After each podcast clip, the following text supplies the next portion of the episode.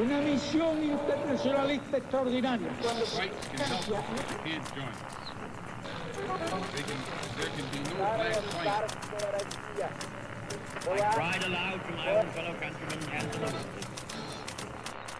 Sua rádio da história.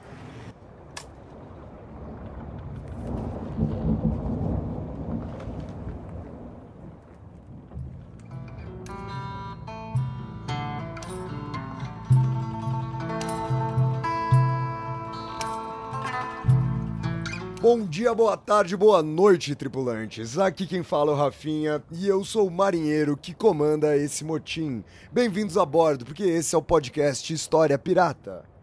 Fala, pirataria! Eu sou Daniel Gomes de Carvalho e eu também comando esse motim. E hoje a gente tá com um convidado muito especial, muito pop.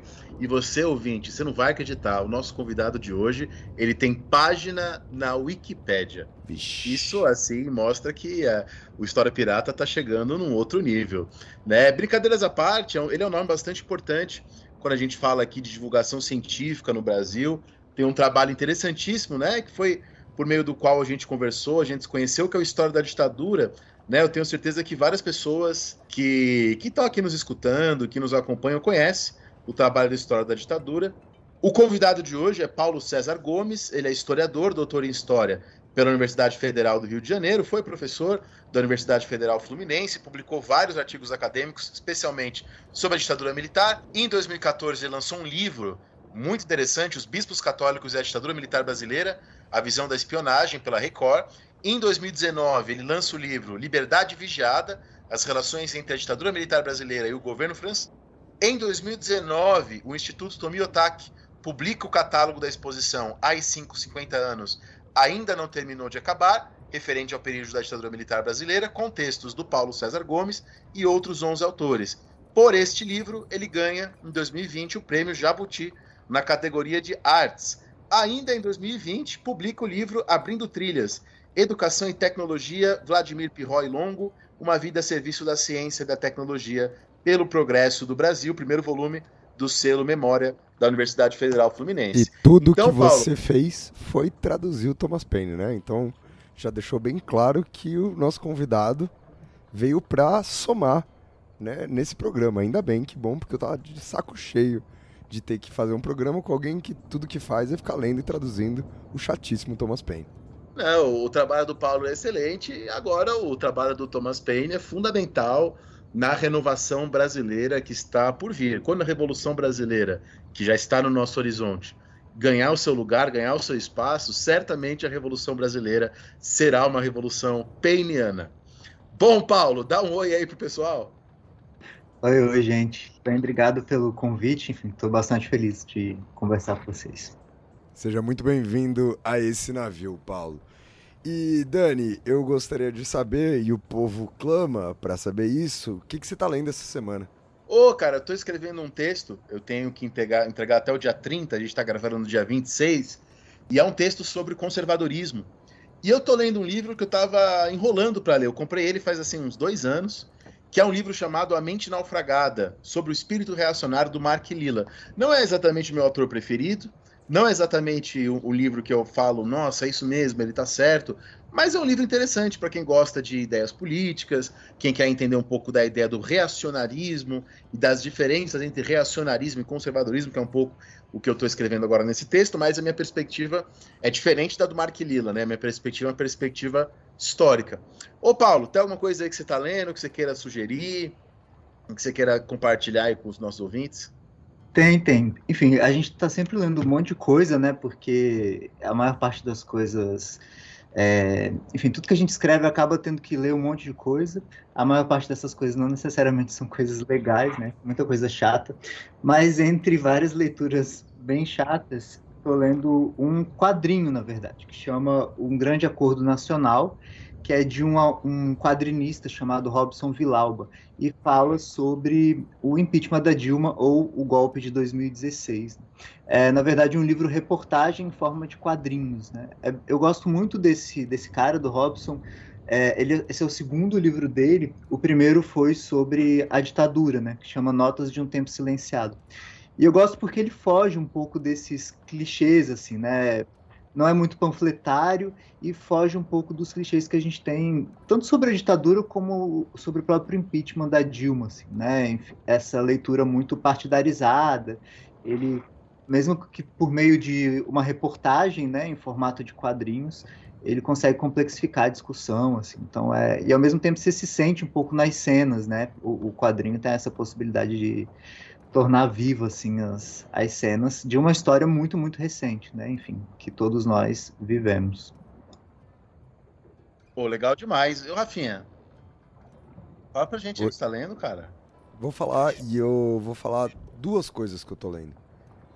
Porque a primeira delas é uma coisa que eu leio todo dia, várias vezes por dia, nas últimas semanas. Que é um livro da Cecília, a minha filha. É o melhor livro da Cecília. Ele chama Nada na Vida Me Assusta, que é um poema da Maya Angelou, e a edição que a gente tem aqui em casa ainda tem as ilustrações do Basquiat, de uma maneira. E a Cecília gosta muito desse livro, e ela fica me entregando o livro várias vezes por dia para que eu leia, o que é muito doido, porque eu gosto muito do livro, eu gosto muito do poema, mas toda vez que eu chego na metade ela quer voltar pro começo, mas tudo bem. É, tá aqui a minha indicação primeira. A segunda indicação, Dani, foi uma indicação que você me fez outro dia. E eu Thomas comprei Paine. O livro finalmente você assim tá lendo Thomas Paine, que você me entregou. O Thomas Paine eu já tive esse desprazer de ler algumas vezes, né? Inclusive várias vezes eu tive que ler os seus trabalhos sobre Thomas Paine, que já não bastasse um, eu tenho que ler dois. Mas que é a Sagração da Primavera, Primeira Guerra Mundial e o Nascimento da Modernidade, do Modris Ecksteins, né? Não sei como é que pronuncia aqui. Mas eu acho curioso, porque eu acho que a gente já trouxe isso aqui no programa uma vez, que eu e o Dani, a gente tem a mesma deficiência quando trata de assuntos de história geral, né? Que é a antiguidade e o século XX em diante. Então, é da hora aumentar a bagagem dessa parte que ser mais deficiente, assim, no conteúdo. Eu tô curtindo, mas tô muito no comecinho desse, por isso que eu fiz aqui a recomendação da Cecília. Agora, se você quer ajudar a manter esse navio sempre no mar, se você quer ajudar o Dani a continuar traduzindo Thomas Paine, se você quer ajudar o História Pirata a trazer convidados maravilhosos como o Paulo aqui hoje, há três formas de você fazer isso. A primeira e a mais importante delas sempre é ajudando a divulgar o nosso podcast ou ajudando, né, a divulgar o nosso Instagram, lá no @historiapirata. A segunda maneira é para a galera que confia no nosso trabalho, que é uma ouvinte, que é um ouvinte assíduo aqui do nosso programa e quer fazer uma contribuição mensal. Para você fazer uma contribuição mensal, basta você entrar no nosso PicPay. Você digita no seu navegador picpay.me/historiapirata, tudo junto, e ali você encontra diversos planos de assinatura de acordo com o seu bolso, de acordo com a sua vontade, de acordo com o que você quiser. E nenhum dos planos você tem nenhuma vantagem, né? Porque eu e o Dani, a gente é dois bosta, e ao invés de oferecer alguma coisa em troca pra vocês, a gente não oferece nada. Quer dizer, a gente oferece esse maravilhoso programa aqui, né, quinzenal nesse momento, mas quem sabe, ajudando, ele volta a ser semanal. Agora, se você quer fazer uma ajuda pontual, quer avaliar programa por programa, você quer dar um feedback pra gente, você quer fazer uma crítica, o que você faz se quiser fazer uma crítica? Você manda a sua crítica, junto com o Pix, né? E o nosso Pix é também o nosso e-mail. Não é pra mandar crítica no e-mail, é pra mandar dinheiro e a crítica ali na mensagem do Pix. A chave do nosso Pix é podcast.historiapirata@gmail.com, podcast.historiapirata@gmail.com. Lembrando sempre vocês que tanto o link para o nosso PicPay quanto também a chave Pix, o nosso e-mail, estão aqui na descrição do programa de hoje. Aliás, o programa de hoje, que como vocês bem viram, é sobre os mitos da ditadura. Cuidado, hein? Não é sobre mitologia do período da ditadura, é sobre os mitos, aquela coisa lá do tiozão do churrasco que você escutou a vida inteira, e a gente veio aqui debater um pouco sobre eles. E aí, os blocos do programa de hoje, na verdade, são 5 mitos que a gente quer discutir. O primeiro é: o golpe foi contra o comunismo malvadão. O segundo bloco é: se a ditadura foi uma dita branda, entre todas as aspas possíveis e imagináveis aqui. O terceiro é o clássico: na ditadura não houve corrupção. O quarto é aquela ideia de que as pessoas perseguidas, de que as pessoas que foram torturadas, de que as pessoas que foram mortas e desaparecidas foram apenas os agentes subversivos. E o quinto é sobre o milagre econômico. Então, bora para o programa de hoje, bora para o primeiro bloco desse programa para ver se o golpe foi mesmo contra o comunismo.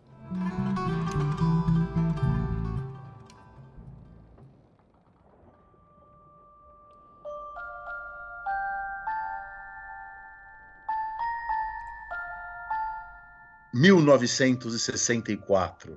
Neste momento, os comunistas estavam tomando todas as instituições, as universidades, as escolas, as ruas, os meios de comunicação, até que vieram os militares e salvaram o Brasil do comunismo. Que doido, né? Os comunistas estavam tomando tudo, menos os meios de produção. Menos o que os comunistas tinham que fazer mesmo. Ô Paulo, tá certa essa narrativa aí? Não, né? É totalmente errado. Eu acho que essa daí cabe como o mito, assim, o grande mito, né, que a gente vem ouvindo nas redes sociais, né? Hoje em dia a gente, não só no churrascão do final de semana, mas quando se abre qualquer rede social, né, seja qual for, tem sempre ali alguém comentando num post, né? Bom, que o golpe foi para salvar o Brasil do comunismo, ou para salvar o Brasil de se tornar Cuba, né? E isso, enfim, há bastante tempo já está provado por evidências, enfim, fontes, estudos, pesquisas, enfim, que é um grande mito, né?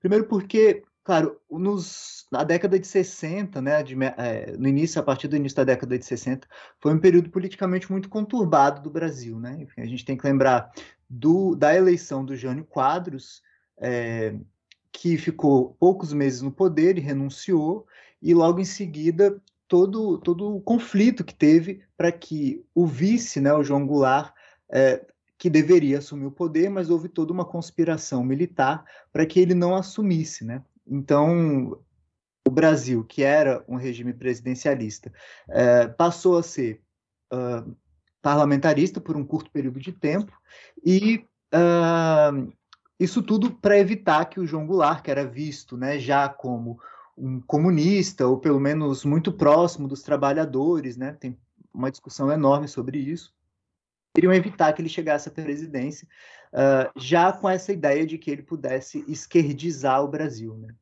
Enfim, depois houve um plebiscito que decidiu pela volta do presidencialismo, e o João Goulart finalmente assumiu o poder como presidente do Brasil. E o governo dele foi extremamente boicotado, né, por vários lados. Hoje tem documentos, sobretudo vindo dos Estados Unidos, que mostram como os Estados Unidos pagaram para que houvesse campanhas de desestabilização do governo, né? Então, havia, por exemplo, dois órgãos, o IPES e o IBAD, que eram patrocinados tanto pelo governo, pelo dinheiro norte-americano, como também por empresários brasileiros, né? Para propaganda, filmes que passavam no cinema, a TV essa época ainda não tinha força, que veio a ter depois, né?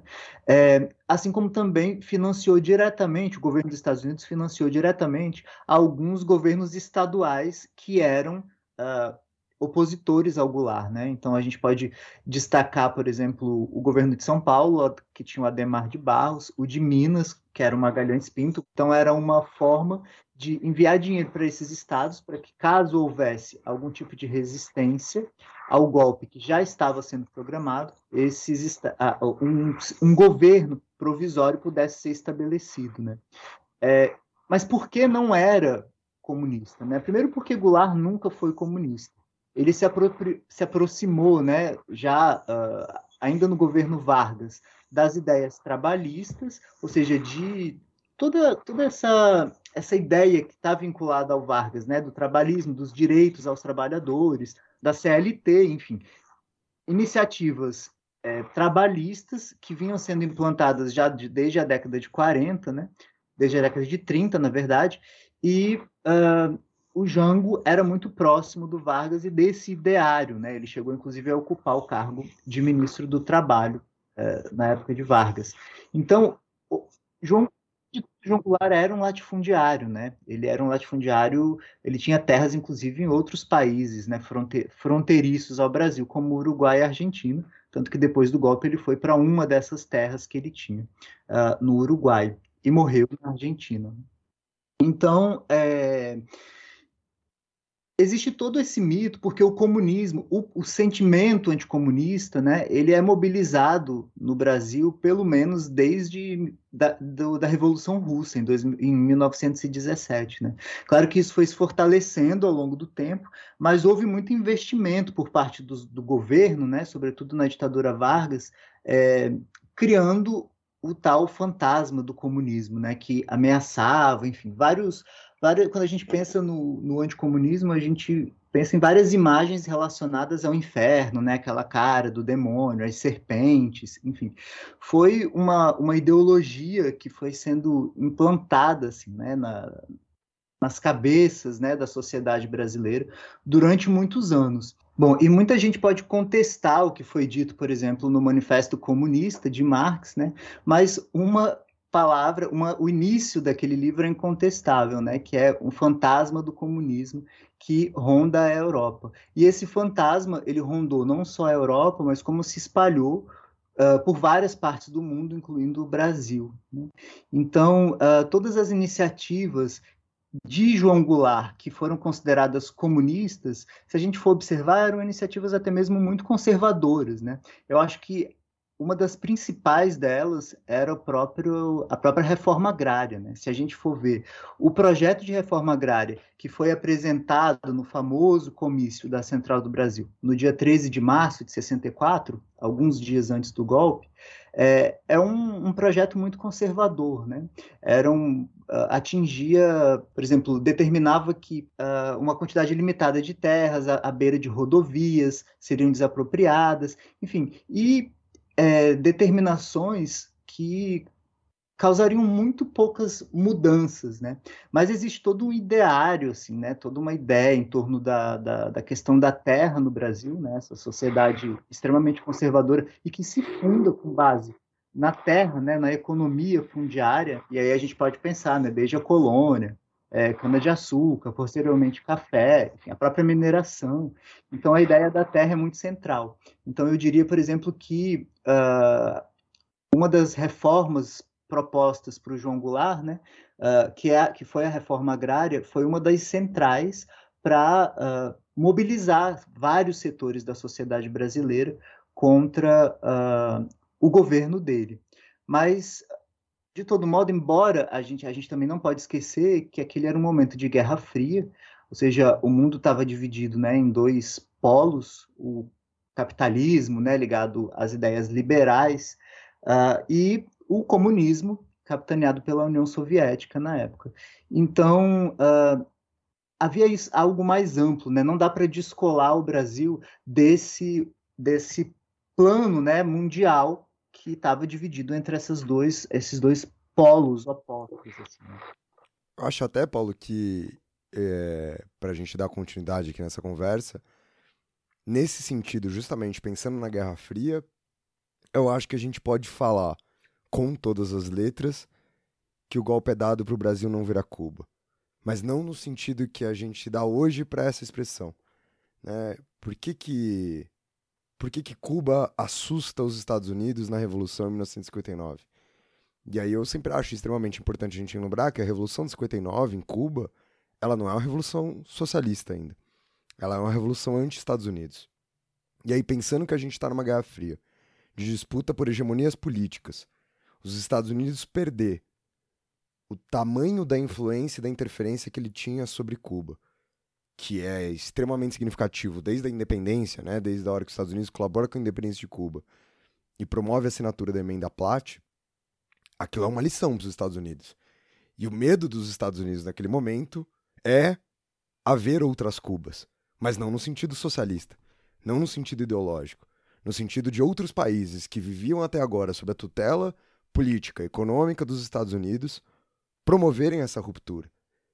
E eu sempre acho extremamente importante a gente lembrar que se a gente pega os últimos anos da história brasileira até o golpe, em que o golpe foi tentado diversas vezes, né, até ele dar certo, de fato, em 64, com o João Goulart na presidência, há uma semelhança dentro desse processo.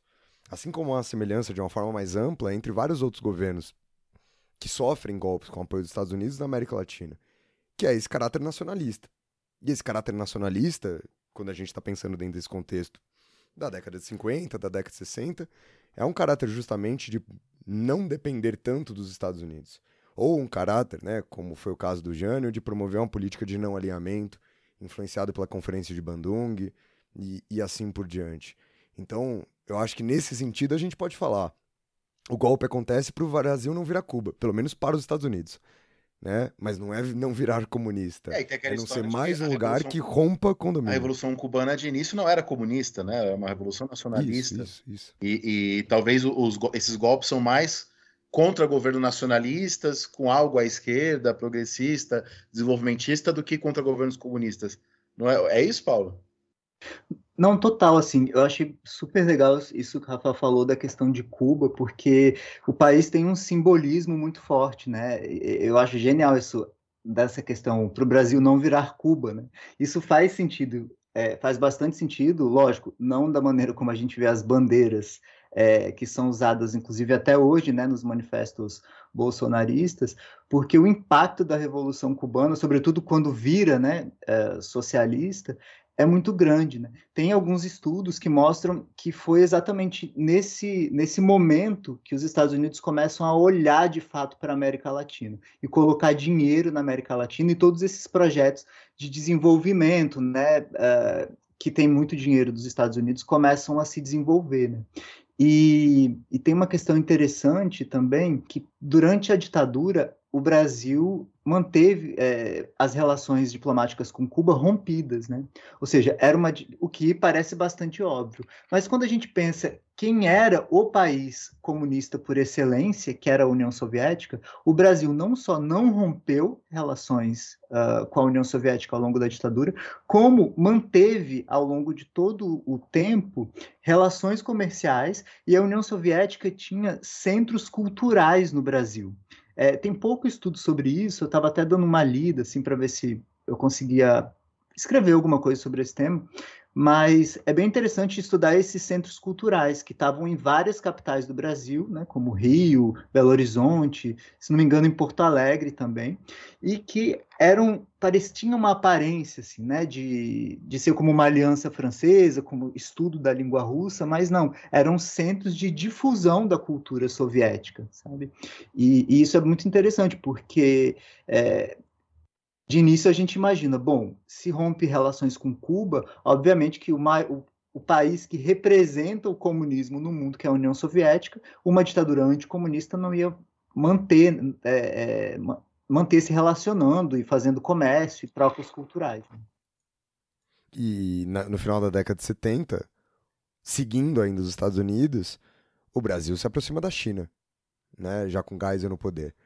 Então, isso aqui que eu vou falar aqui agora é uma coisa que eu sei que o Dani concorda comigo, mas a gente poderia até ampliar essa discussão que a gente está tendo para até que ponto a Guerra Fria é uma guerra contra o comunismo, né, por parte dos Estados Unidos. É, isso a gente colocou porque não é, né, exatamente. Nosso livro didático, né, Rafinha? A gente fez um livro didático faz 2 anos, Paulo, eu coloquei lá um trecho do Tony Judd, um trecho do Hobsbawm, e ambos falando isso, né, que a Guerra Fria não pode ser entendida simplesmente como uma guerra ideológica, né, porque em vários momentos... Os próprios Estados Unidos fizeram alianças, né, com países que se diziam comunistas, de esquerda, mas que eram antissoviéticos, né? Ou a própria União Soviética que ataca a Tchecoslováquia. Isso. Né? Então, até que ponto a própria Guerra Fria, o problema dela é o comunismo. O problema dos Estados Unidos com Cuba é anterior ao socialismo cubano. Né? O problema dos Estados Unidos com o Brasil é de um socialismo que sequer existia, que sequer era proeminente já na década de 1960. E aí o Hobsbawm, naquela coisa dele de frase de efeito, né? Ele diz, teria acontecido guerra, mesmo se não... teria acontecido um conflito entre a União Soviética e Estados Unidos, mesmo se a União Soviética não fosse comunista, né? Enfim, independente dessa frase, desse si aí, né? Eu acho que tem um ponto interessante, né? Sim, total. Eu estava pensando agora, né? Como... História nunca é simples, né? Quando a gente coloca A ou B, né, ou preto ou branco, a gente já pode pensar que tem alguma coisa errada, né? E aí eu estava lembrando da própria questão no período da ditadura, dos países que receberam exilados brasileiros, né? Enfim, eu que estudei um pouco mais o caso da França, que é esse país que construiu em torno de si a imagem, né, do país dos direitos humanos, do país da liberdade, enfim, e que tem também, construiu para si a ideia de uma terra, de ser uma terra de asilo, né? E ao mesmo tempo que a França foi o país fora da América Latina, né? Porque no mundo o principal país a receber exilados brasileiros foi o Uruguai, mas a França foi o segundo e o principal na Europa. Existe essa ideia, foi o que eu fui tentar pesquisar, né, na época do doutorado, como, ao mesmo tempo que recebia, que a França abriu, né, as suas fronteiras para receber esses perseguidos políticos brasileiros, em nenhum momento o país emitiu qualquer tipo de crítica à ditadura, sabe? Havia até pressão, tanto por parte dos exilados, como também por políticos mais à esquerda, por organizações de direitos humanos, organizações religiosas, que queriam forçar o governo francês a emitir qualquer tipo de crítica às violações de direitos humanos que vinham ocorrendo no Brasil. Mas isso nunca aconteceu. E, impressionantemente, né, quando a gente pensa na França, né, como esse país da liberdade, dos direitos humanos, os Estados Unidos se colocou, levantou a bandeira dos direitos humanos antes da França, né, quando Carter chega ao poder e começa a defender, né, essa bandeira mais genérica assim, dos direitos humanos. A França só foi fazer isso em 81, quando depois de muitas décadas passou a ter um governo de esquerda, com François Mitterrand, e fez uma crítica à ditadura chilena. Nunca houve um pronunciamento contra o Brasil, porque, quando a gente vai observar, na verdade, eles queriam manter as relações comerciais com o Brasil, inclusive existe... Eu acho que eu falo isso por conta da França, com relação à França, por conhecer um pouco melhor, mas eu acho que dá para expandir isso para outros países europeus que haviam um interesse muito grande com o chamado milagre brasileiro, né, o milagre econômico. Os países queriam tirar vantagem disso. Então, criticar o país também poderia ser perder dinheiro, né? Então, é aquela velha máxima, né, do que prevalece são os interesses financeiros e comerciais, e foi o que aconteceu, por exemplo, no caso da França, da Grã-Bretanha, da própria Alemanha. Então é isso, primeiro bloco, ou o primeiro mito, fica por aqui. Vamos ao segundo bloco do programa de hoje, ver se a ditadura foi uma dita branda.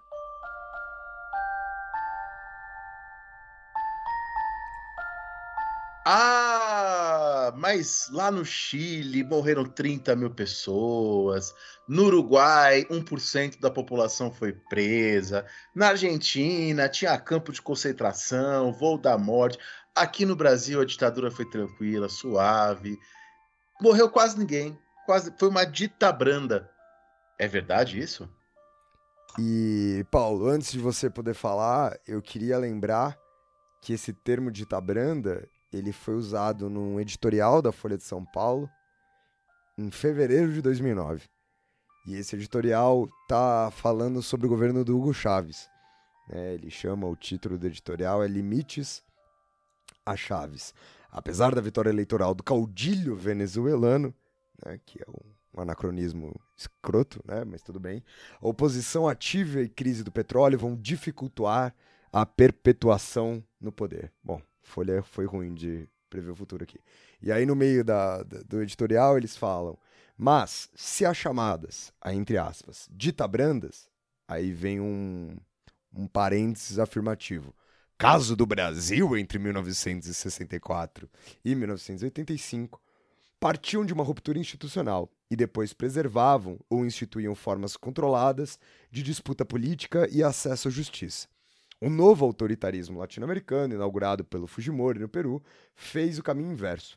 O líder eleito mina as instituições e os controles democráticos por dentro, paulatinamente. Em 10 anos de poder, Hugo Chávez submeteu pouco a pouco o legislativo e o judiciário aos desígnios da presidência. Fechou o círculo de mando ao impor-se a PDVSA, a gigante estatal do petróleo. E eu fico abismado com a quantidade de erros que existem nesse parágrafo, né? Porque caudilho venezuelano é um anacronismo gigantesco, como eu já citei para vocês. 2, né, o Brasil não parte de uma ruptura institucional. A ditadura no Brasil, ela parte de uma tentativa de manter a instituição. E ela vai minando por dentro, exatamente como a Folha está descrevendo, que fez o Fujimori aqui no Peru, que o Hugo Chávez teria feito também. Então, essa coisa da dita branda, ela foi muitas vezes repetida, né? E é curioso pensar, né, que a Folha de São Paulo, óbvio, é um jornal importante, está fazendo um papel importante hoje, mas foi uma colaboradora, né, foi um veículo colaborador da ditadura, né, emprestou veículos, inclusive, para a Operação Bandeirantes, e hoje se buscando reconstruir a sua memória, né? Eu não sei se vocês recebem, mas eu de vez em quando recebo a newsletter, né? Você quer apoiar a democracia, assine a Folha e etc. Enfim, mas, cara, essa questão da dita branda, que também, né, vem sendo muito repetida, e aí eu acho que é interessante fazer um parêntese aqui, só para fazer uma breve reflexão, que é sobre a importância de pensar os usos que são feitos do passado, né? Usos políticos do passado. E como muitas vezes a gente recorre ao passado, eu digo, atualmente a gente pode falar como as autoridades políticas do Brasil. Nesse momento, Bolsonaro, por excelência, já que ocupa o cargo máximo, né, do poder atualmente, esse mecanismo de pensar questões do passado, no caso desse governo que tem essa característica muito autoritária, para justificar práticas no presente, né? Então, chamar a ditadura de dita branda cabe muito bem para o pensamento reacionário, né, de extrema-direita que a gente convive atualmente no Brasil, né? Já que, inclusive, se busca muito, tem se buscado, eu acho que na própria universidade, assim, né, que é preciso repensar, inclusive, esse termo de que acabou sendo banalizado do negacionismo, né? Como se mal comparando um pouco com o que se fez com relação ao Holocausto. E que o caso brasileiro atualmente é muito diferente, né? Porque o que a extrema-direita busca não é negar que houve uma ditadura, mas nas próprias falas do Bolsonaro, que a gente encontra aí pela internet, é justamente o oposto, é legitimar, né? É elogiar a violência, elogiar a tortura, é falar, bom, que pena que morreram só tantas pessoas e não muito mais, né? Enfim, porque a lista oficial de mortos desaparecidos, a gente pode falar depois, são 300 de pessoas, né? O que acaba... esse número acaba sendo usado, né, para corroborar essa questão da dita branda, como se um regime fosse... o autoritarismo de regime pudesse ser medido pelo número de mortos, né? A gente sabe que não. Isso, Paulo, inclusive, eu acho que é uma coisa sempre muito importante. Eu tô com os dados da Comissão Nacional da Verdade aqui, aberto na minha frente. A Comissão Nacional da Verdade fala em 434 mortos e 20 mil torturados, aproximadamente, né? Os torturados não é um número redondo. E aí eu sempre penso nesse argumento aqui, e eu converso isso muito com as minhas alunas e com os meus alunos, que é, de fato, em números, a ditadura no Brasil mata menos pessoas do que a ditadura na Argentina, do que a ditadura do Chile, principalmente. Só que se a gente hierarquizar as ditaduras pela violência, a gente comete dois erros. O primeiro erro é associar a ditadura necessariamente à violência, né? E conceitualmente a gente sabe que não existe essa relação. O segundo erro que a gente comete é que, na hora que eu falo que uma ditadura é dura a partir de X mortos, e que uma ditadura é branda a partir de X-1, o que está implícito nesse meu discurso é que existe uma quantidade de pessoas que tudo bem matar, né? Então, 434 está de boa, mas 500, aí é sacanagem, né? O que, de fato, torna esse argumento, no mínimo, bastante desumano, né? Então, qual é a vida que muda, né? Qual é a quantidade? Qual é o número, se a gente está preocupado em criar uma regra a partir dessas referências concretas absolutas, você tem que me dar um ponto de virada. E ninguém vai querer dar esse ponto de virada. Ninguém vai querer escrever no papel um número, até aqui tudo bem matar. O que reforça esse caráter que você estava falando pra gente, que além de tudo ele é desonesto, né? E ele é desonesto justamente nisso, ele não quer se posicionar, ele quer fazer esse show, ele quer dar esse espetáculo, mais do que a gente trazer então para um conceito. Porque se é branda até uma parte, então me estabelece quantas pessoas eu posso matar para ser considerado branda e quantas pessoas eu posso matar para ser considerado duro. Ninguém vai querer fazer isso nem fodendo. E além disso, é também, como você falou, um argumento mentiroso, né? Porque eu acho que, né, você falou os 434, né? Inclusive eu trabalhei justamente nesse volume, mas como eu falei, eu sou péssimo com os números, inclusive para lembrar deles. Mas o próprio destaque que foi dado às chamadas vítimas emblemáticas, que são essas 400 e tantas pessoas, ele, embora, claro, essa não seja a intenção do relatório quando coloca essas vítimas como vítimas emblemáticas, tem toda uma história relacionada a essa escolha, mas se a gente joga esse número, né, tipo, cru dessa maneira, acaba dando essa possibilidade de interpretação, né, que é medir a ditadura pelo número de mortos, e como você bem falou, né, conceitualmente, associar diretamente à questão da violência. Mas, ainda que se fosse medir pelo número de mortos, esse número não considera, por exemplo, vários outros grupos que normalmente não são tidos como vítimas da ditadura, né? Como, por exemplo, as populações indígenas, que o número de mortos chega a...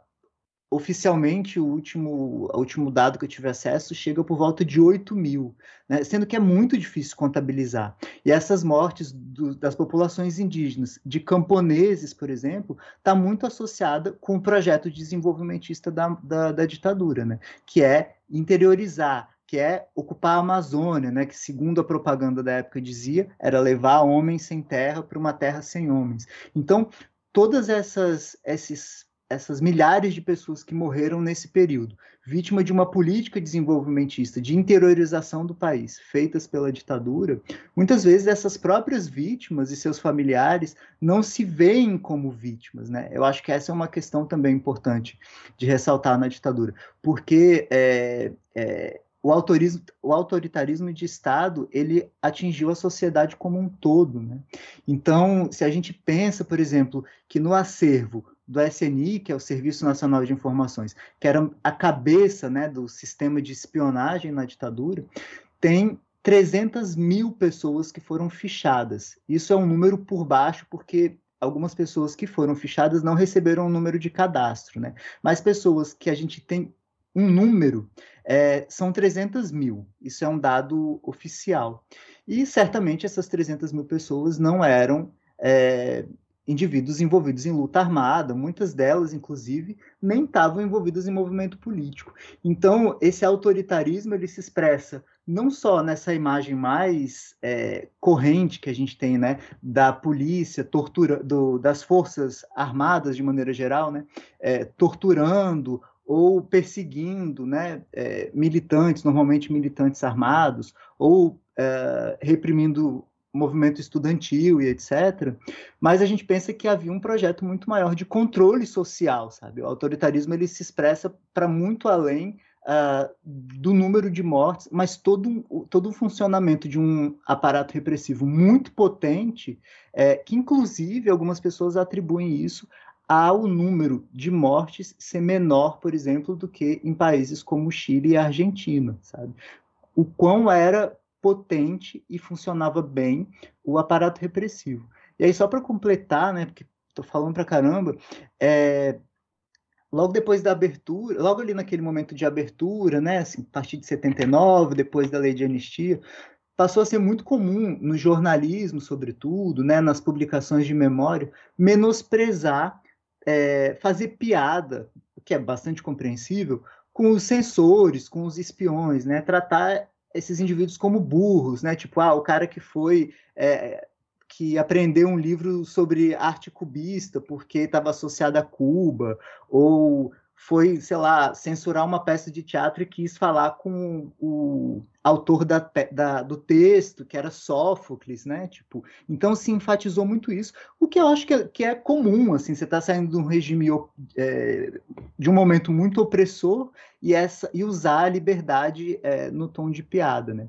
Mas isso gera um problema que acaba fazendo com que a gente não dê o devido peso a essa estrutura repressiva, sabe? Então, esses indivíduos, tanto censores, como espiões, como torturadores, eles não apenas aprendiam, eram treinados para isso, e com a colaboração de forças armadas de vários países, hoje comprovadamente França, Grã-Bretanha, Estados Unidos, e existe aí algumas pessoas falando sobre Israel, mas eu não tenho nenhum dado mais concreto sobre isso, e tinham muito, e tinha um financiamento altíssimo, né? Isso que a gente ouve falar, né, cotidianamente hoje em dia do orçamento secreto, o SNI, por exemplo, ele tinha um orçamento secreto. Ninguém sabe o quanto de dinheiro o SNI, que tinha status de ministério, de quanto era o orçamento do SNI. Era tudo secreto, né? Então, e eles tinham acesso ao que tinha de mais moderno na tecnologia, sabe? Então, tratar... é engraçado e eu acho que é compreensível, mas acaba tirando também essa perspectiva da violência, do autoritarismo e da preparação que essas pessoas recebiam, né? Então, eu acho que é mais ou menos por aí. Mas tem outro aspecto, Paulo, que eu quero te ouvir também sobre esse lance da ditabranda, é de não afirmar a ditadura como uma ditadura, porque houve troca presidencial, porque tinham partidos políticos, né? Então, há dois aspectos desse branda, eu acho, principais. Se vocês lembrarem de mais algum, por favor, podem falar. Mas um deles é esse da violência, que a gente acabou de explanar para vocês, e o outro é esse de que a aparência democrática, a fantasia democrática ainda se fazia presente. Ah, não se fechou o Congresso. Não, você tinha uma ditadura institucionalizada, exatamente, né, que ela não foi personalizada, como o Pinochet. Isso. No Chile, né? Houve uma troca de poder. Há uma troca de presidência, há eleições para essa troca de presidência. Então acho que é outra coisa legal para você falar, Paulo. Não, por exemplo, essa questão da troca de presidentes e da manutenção, né, de um sistema partidário, ainda que fossem só dois partidos, né, um de oposição, em tese de oposição, né, porque sempre que um parlamentar de oposição fazia alguma coisa que não estava exatamente, que excedia, né, de acordo com a perspectiva dos militares, o que se pensava como oposição, ele era cassado, né? Então, mesmo que tenha essa manutenção do sistema partidário, bipartidário, e da própria mudança de presidentes por meio de eleições indiretas, ela foi um projeto da ditadura, né? Isso era feito intencionalmente. Isso tem vários fatores, né, que explicam, mas um deles, por exemplo, era o Brasil não querer se parecer como se dizia na época, com as republiquetas das bananas, que eram os outros países da América Latina, né? Enfim, que a gente fala muito das ditaduras militares, sobretudo no Cone Sul, mas se a gente volta um pouco, são países que viveram vários golpes, né? Só o Brasil, quantos? O golpe da República, né? E posteriormente a Revolução de 30, que também pode ser entendida de certa forma como um golpe, o golpe do Estado Novo em 37. Então, o Brasil, nesse momento, buscava se diferenciar da América Latina, e esse projeto de ter uma aparência democrática, ele foi intencional, foi de fato um projeto para mostrar, para tentar convencer não só a população brasileira que se vivia uma normalidade democrática, uma normalidade institucional, mas também para o exterior. Foi gasto muito dinheiro para fazer propaganda no exterior, sabe? Tem periódicos que circulavam só no exterior para vender uma imagem positiva do Brasil, sabe? Reforçando os clichês, a Amazônia, o carnaval, né? Sempre relacionada à sexualização das mulheres. Então, muitos jornalistas foram pagos para vir no Brasil em troca de fazerem matérias elogiosas, né, ao país. Então, isso foi um projeto de país, né? Um projeto dos militares, em que essa aparência de democracia fosse mantida. É curioso porque nos próprios documentos, né, os chamados documentos da ditadura, os documentos da espionagem, tem um carimbo. É muito comum encontrar esse carimbo e que diz assim: a Revolução de 64 é irreversível e consolidará a democracia no Brasil. Então, a gente vê também como essa palavra democracia ela era usada das mais diferentes maneiras, né? Eu só acho que tem um vacilo muito grande nessa história, que é quando a ditadura deixa o partido de oposição ser chamado de Movimento Democrático Brasileiro, né? Aí é um tiro no próprio pé. Aí os caras estão... Então, se a oposição é um movimento democrático, Aí é um grande problema. Mas é só uma brincadeira, obviamente. Mais alguma coisa sobre esse tema? Ou vamos partir para a corrupção? Vamos começar a roubar todo mundo aqui ou salvar o país da corrupção? Então o segundo bloco fica por aqui. Vamos ao terceiro bloco do programa de hoje. Ver se tinha ou não tinha corrupção na ditadura.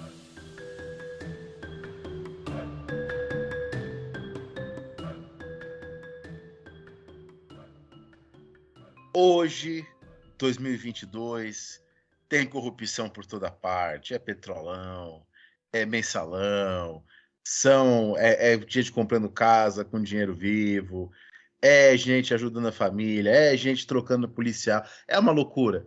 Na época da ditadura que era bom, não tinha corrupção. Era tudo bom, era tudo tranquilo. É verdade, Paulo?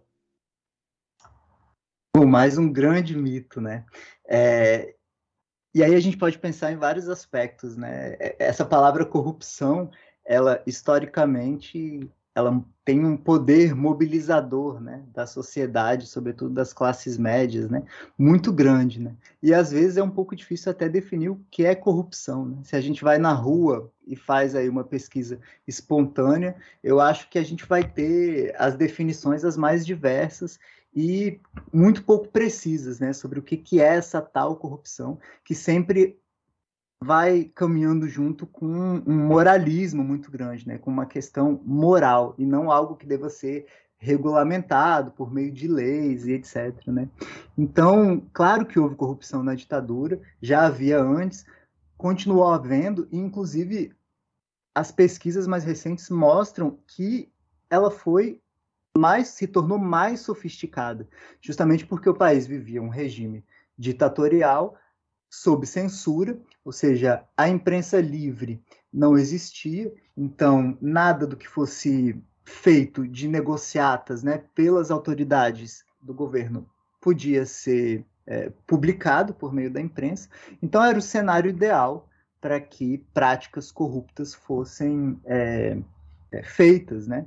E aí a gente pensa, por exemplo, tem um pesquisador muito bom, o Pedro Campos, que é professor da Federal Rural do Rio, que escreveu um livro que se chama Estranhas Catedrais, e ele trata exatamente disso, né, de como, no período da ditadura, essas grandes negociatas com empreiteiras, esse tema, né, que se tornou muito presente no nosso cotidiano de uns anos para cá, elas foram realizadas com muita frequência, e esses esquemas de corrupção, né, que envolvem pagamentos de propina, na escolha, por exemplo, de qual empreiteira ia realizar as grandes obras, né? A gente não pode esquecer que o período da ditadura, sobretudo no governo Médici, ficou marcado pela realização das super obras, né?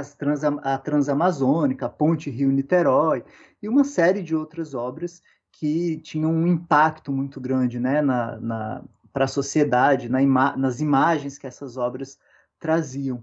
E houve muita corrupção na realização dessas obras, né? E, por exemplo, esse livro, né, Estranhas Catedrais, conta essa história com base em documentos de maneira bastante detalhada. Por outro lado, indo mais para a questão da moralidade, a própria ditadura, pouco depois do golpe, criou um órgão que se chamava Comissão Geral de Investigação. E esse órgão, que já foi estudado também, o objetivo dele era caçar corruptos na administração pública, né? E esse órgão, ele foi criado para punir corruptos, né, dentro da administração pública. E, a partir de determinado momento, ele acabou começando a atuar dentro da lógica de exceção da ditadura e começou a ser utilizado para perseguir politicamente os inimigos da ditadura, né?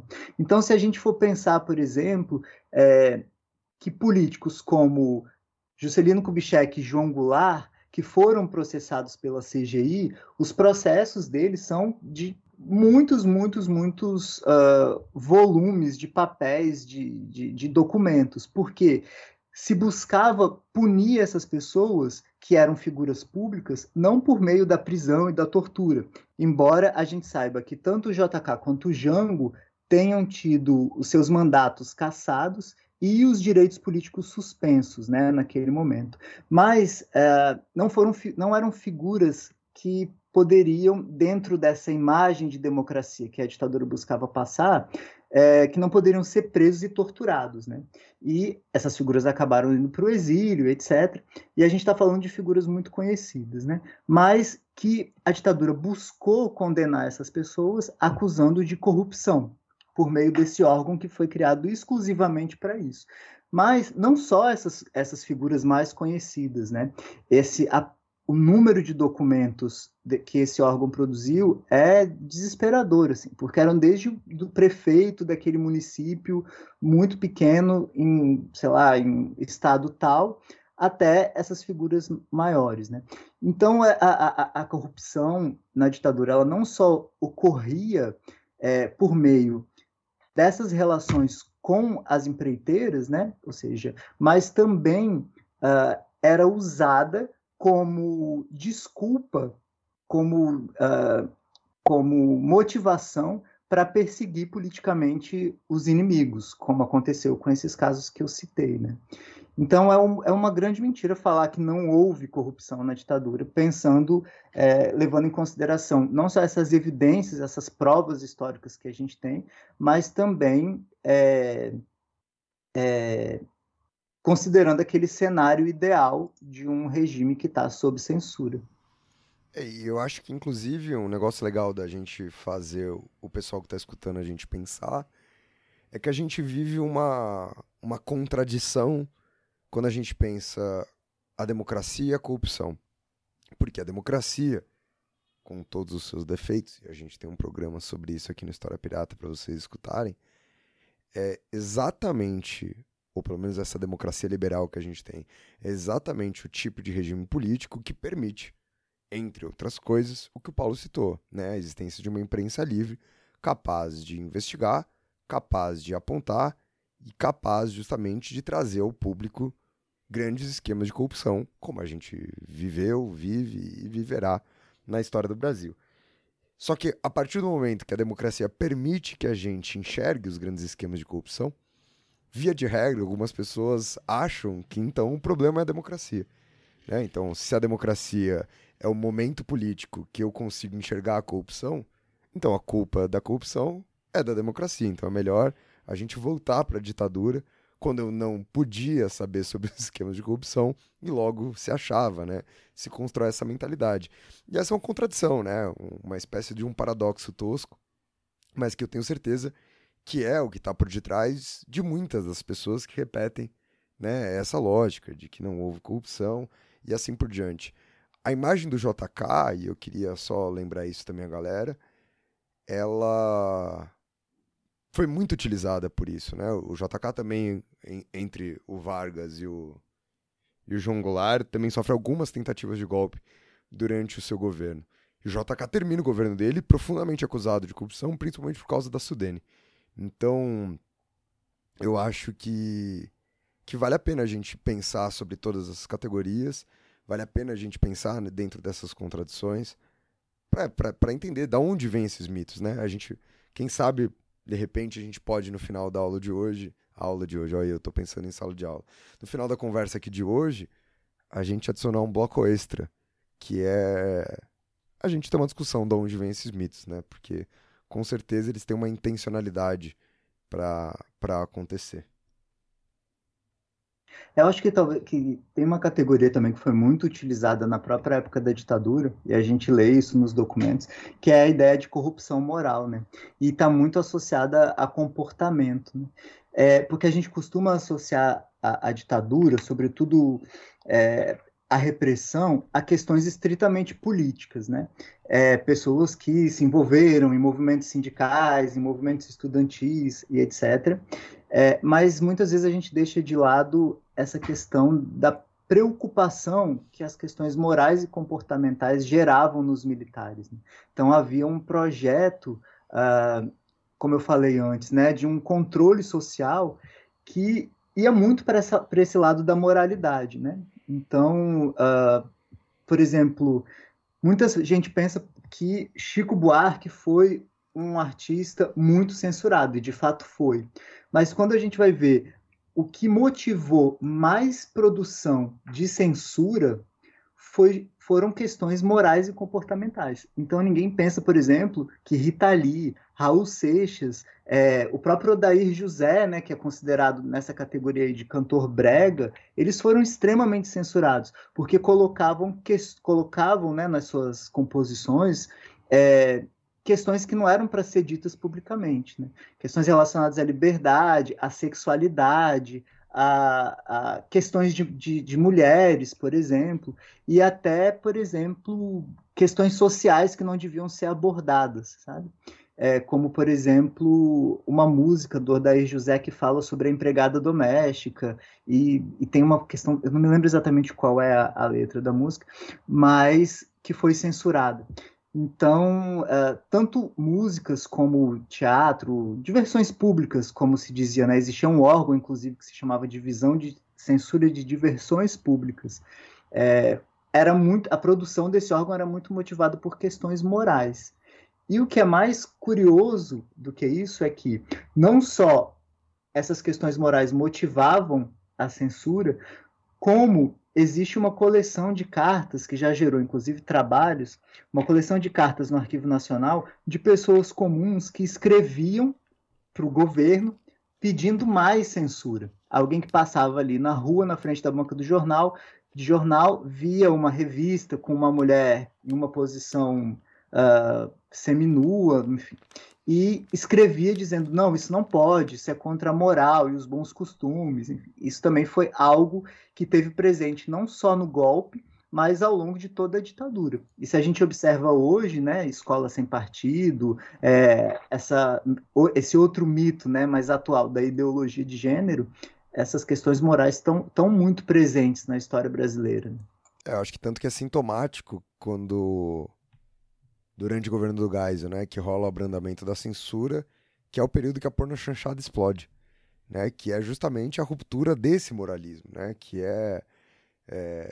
as pessoas às vezes não entendem como a pornochanchada tem um poder político no final da década de 70, porque é isso, ela ia na contramão desse moralismo que tanto sustentou, seja o discurso da censura, mas seja principalmente, né, o tema aqui do nosso bloco, o próprio discurso da corrupção, como uma questão moral, mais do que uma questão de dinheiro, mais do que uma questão de qualquer outra coisa.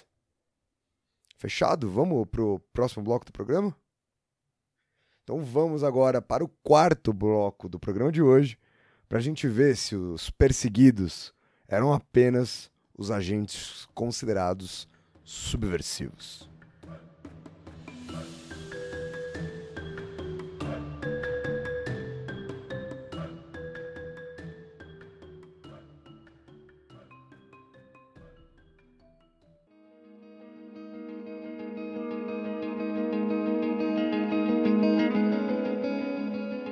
Morreu, se foi preso, é porque fez coisa errada. Minha avó, por exemplo, viveu a ditadura inteira e foi presa. Minha avó? Não foi presa, minha avó.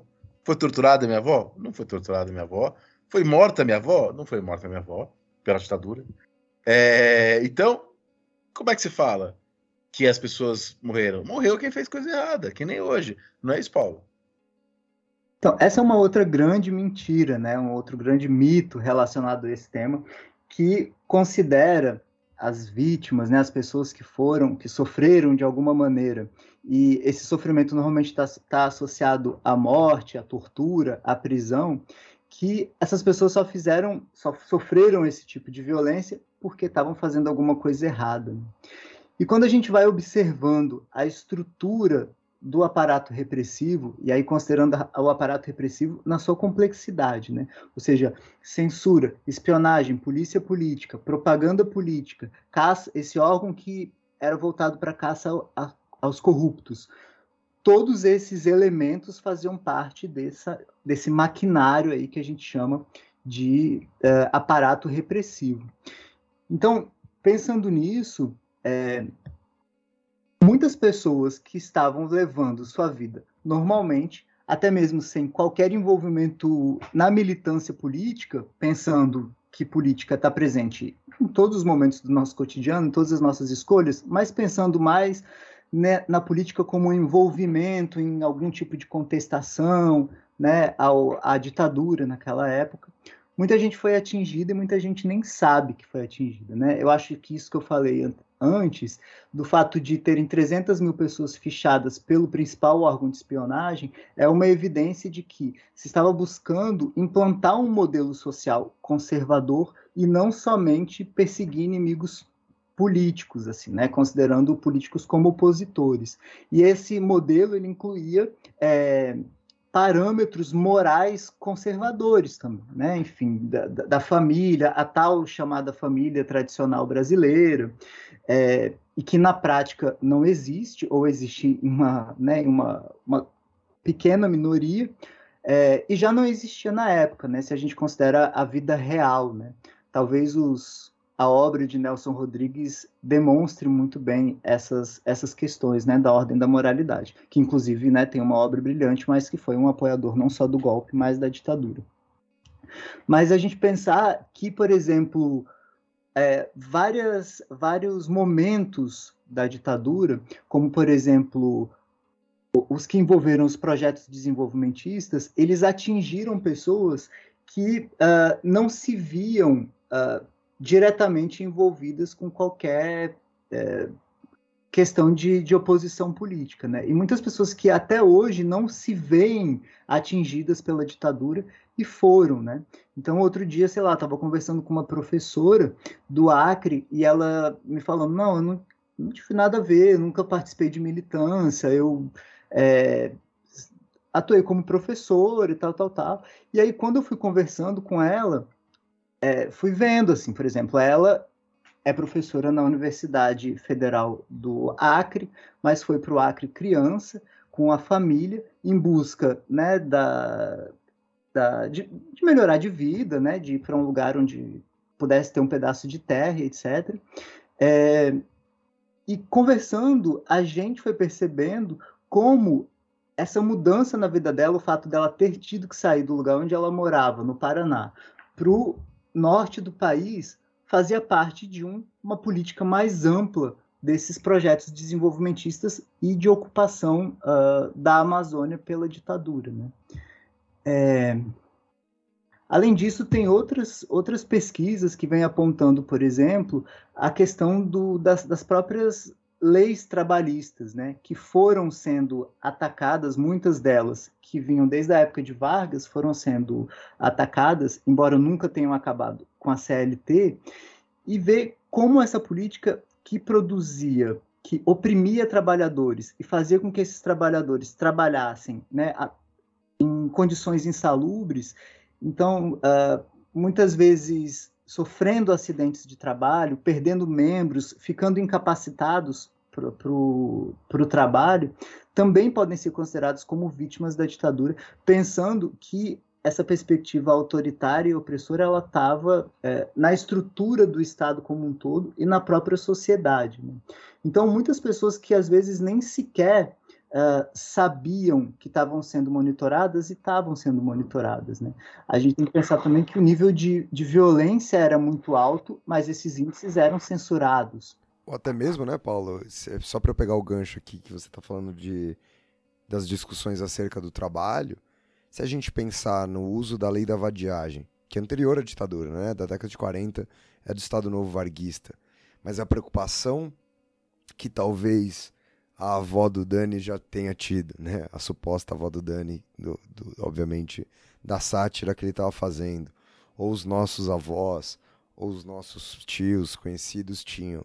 Encarregar sempre com eles a carteira de trabalho no bolso, né? Aquela clássica do bolso da camisa com maço de cigarro e a carteira de trabalho. Aquilo é uma perseguição da ditadura, né? Se eu estou na rua preocupado em avisar a instituição de poder que eu sou um trabalhador e que eu estou na rua só porque eu estou na rua, isso é uma forma de perseguição, sem sombra de dúvidas, né? Atrelada ao trabalho, justamente como você está falando. Então, muitas pessoas, como eu estava falando, né, quando tem acesso, por exemplo, a esses documentos da ditadura, isso a gente está falando de pessoas que, de alguma forma, passaram pela institucionalidade, né? Tem seus nomes em documentos de espionagem, por exemplo, nem se dão conta de que foram atingidas. Então, tem casos, por exemplo, Então, tem casos de pessoas que vão atrás dos seus nomes nessa documentação que foi liberada nos últimos anos e se encontra ali, sabe? E descobre que, por exemplo, estava cotada para ter uma promoção no emprego e, por conta de um envolvimento político, muitas vezes até mesmo suposto, né? Às vezes era um homônimo ou algo do tipo, e essa pessoa tinha a sua carreira prejudicada por conta de uma denúncia que tinha sido feita, né? Porque a gente tem que pensar que existia essa estrutura repressiva, mas existiam também muitos colaboradores voluntários, né? Cidadãos comuns que denunciavam pessoas que eles achavam que tinham algum envolvimento político, ou às vezes até por questões pessoais, né? Por exemplo, existe o caso bastante conhecido do Wilson Simonal, que para resolver uma questão pessoal, usou do mecanismo repressivo, acabou depois, né, se fudendo, assim, tipo, a carreira dele acabou naquele momento, mas não era exatamente uma questão política, mas ele se utilizou de uma proximidade que ele tinha com alguém ligado às forças repressivas para resolver uma questão pessoal. E isso foi muito mais comum do que a gente imagina, embora essas questões não sejam muito mapeadas, né? Inclusive, algo que ainda falta ser muito explorado é como a ditadura atingiu as pessoas, vamos dizer, pessoas comuns, né? Pessoas que não estão dentro desses grupos que a gente identifica como as vítimas por excelência, né? Que não estavam no movimento estudantil, não eram do movimento operário, não eram professores universitários, não estavam envolvidos com luta armada e etc. Como essas pessoas foram atingidas no seu cotidiano por esse momento repressivo, né? Então, não só por essas questões, por exemplo, do impedimento de participação eleitoral, né, assim, enfim, de restrições nas práticas de cidadania, mas no próprio cotidiano, né, o empecilho de ir em alguns lugares, todas essas questões que envolvem a moral e os bons costumes, enfim, eu acho que ainda falta muito a ser descoberto por meio de pesquisa, muitas vezes de documentos que já estão liberados, das pessoas comuns, que estão simplesmente querendo levar sua vida e não estão envolvidas diretamente em movimentos de oposição política. Eu acho até que tem algumas questões que a gente pode abordar aqui, né, Paulo? E isso das pessoas comuns, principalmente das pessoas comuns que foram acusadas sem estarem envolvidas por motivações pessoais, etc., isso abre uma brecha na lei de anistia, né? Porque a lei de anistia, que a gente discutiu aqui bastante no nosso episódio 83 sobre justiça de transição com a Camila, ela anistia aqueles que cometem crimes políticos e conexos, né? E é esse conexos da própria lei que anistia por tabela as pessoas que praticam tortura, sob a alegação que a tortura só acontece devido ao crime político. Então, alguém comete um crime político e ela foi torturada por isso. A tortura é um crime, porém, é entendida dentro da lei como um crime conexo ao crime político. E aí tem o caso bastante recente, que é, deixa eu conferir, do ano passado, da condenação de um ex-agente da ditadura, que é o chamado Carlinhos Metralha, né?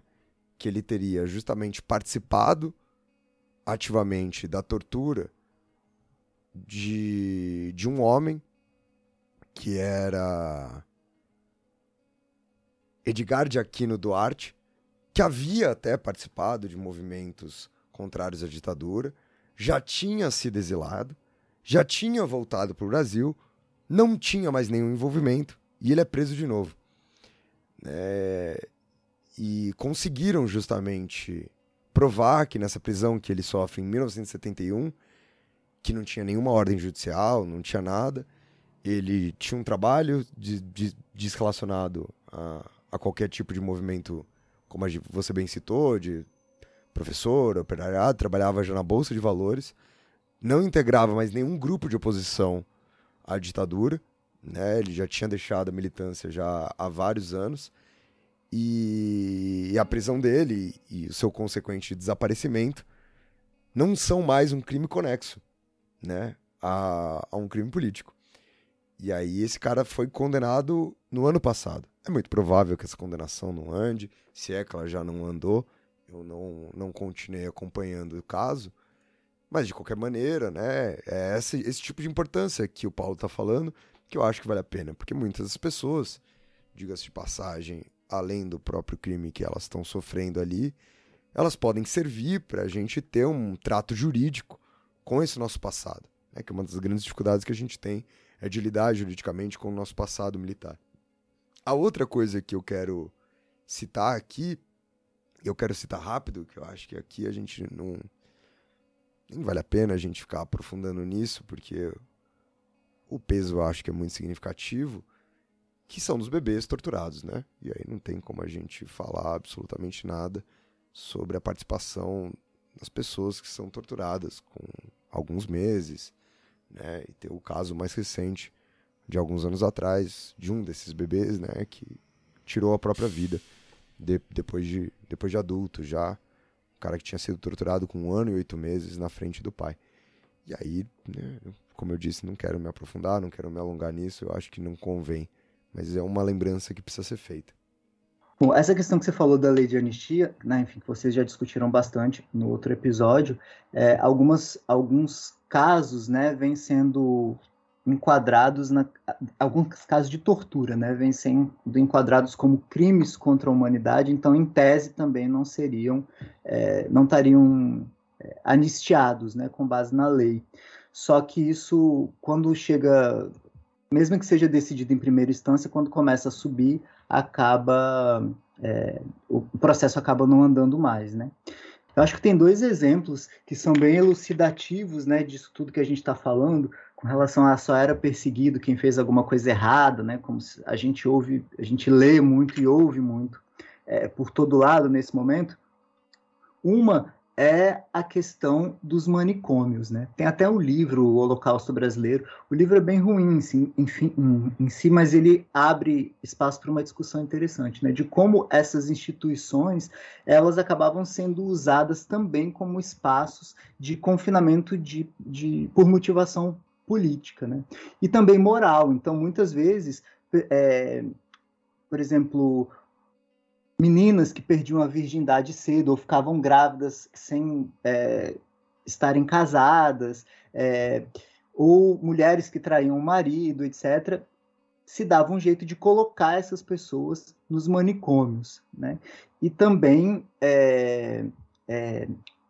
por exemplo, como no próprio caso que foi analisado nesse livro Holocausto Brasileiro, pessoas que eram mandadas para esses manicômios por motivações políticas, né? Dava-se um jeito de colocar essas pessoas dentro desse grande campo da loucura.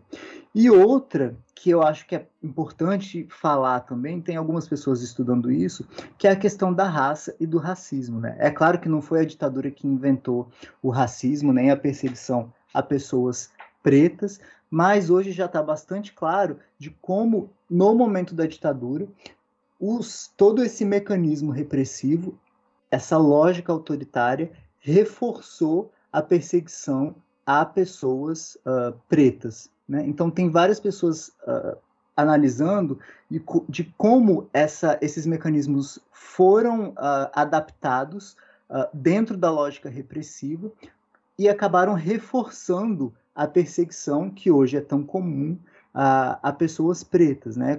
Aquilo que a gente vê no cotidiano, né?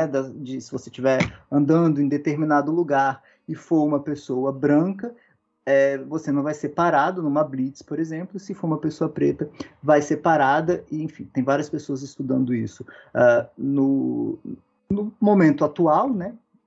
Que tem se questionado muito essas características da cultura política brasileira, mas é importante também olhar para como a ditadura reforçou, né, essa lógica de perseguição com base nas questões raciais. Então vamos agora para o último Mentira, o penúltimo, porque eu adicionei um bloco aqui no meio do programa. E derradeiro bloco do programa de hoje, falar sobre o milagre econômico.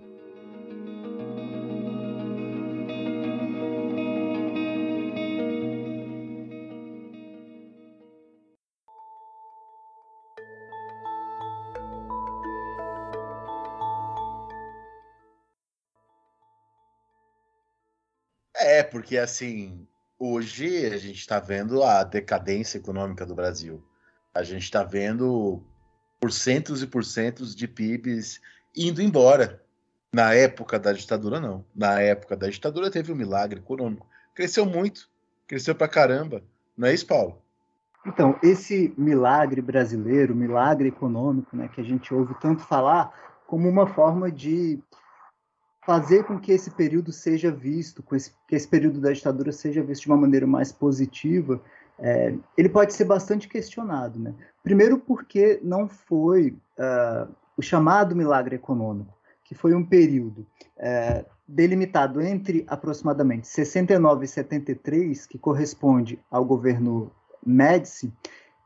Ele, como eu falei, é um período delimitado, né? E normalmente tende-se a atribuir a ditadura, a todo o período da ditadura, como se tivesse sido um período de constante crescimento econômico, de bonança, né? Quase exatamente se cria um mito a respeito desse período como um todo, né? Se a gente volta, claro que durante, claro que considerando uma ditadura que durou mais de 2 décadas, houve várias fases.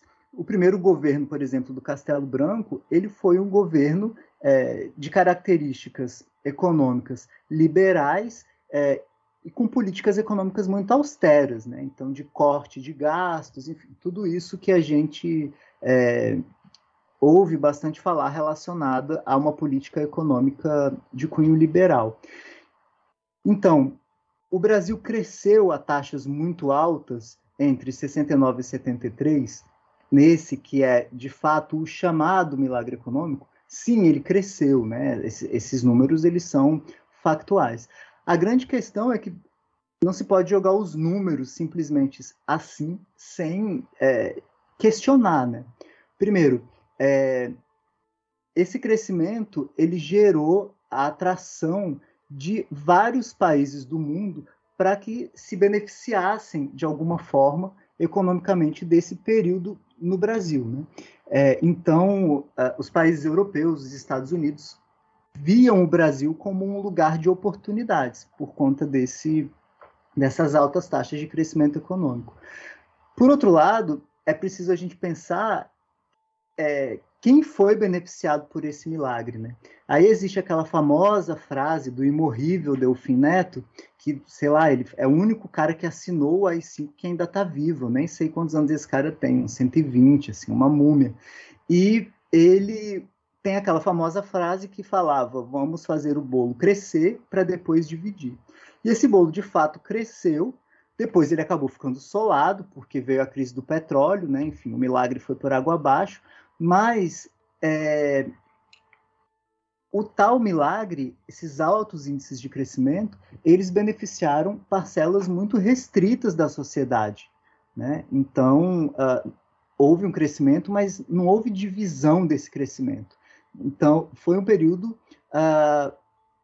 em que não se preocupou em se formular políticas para a diminuição da desigualdade, considerando que o Brasil, historicamente, é um dos países mais desiguais do mundo. Se não me engano, atualmente está entre os 10 mais desiguais, né?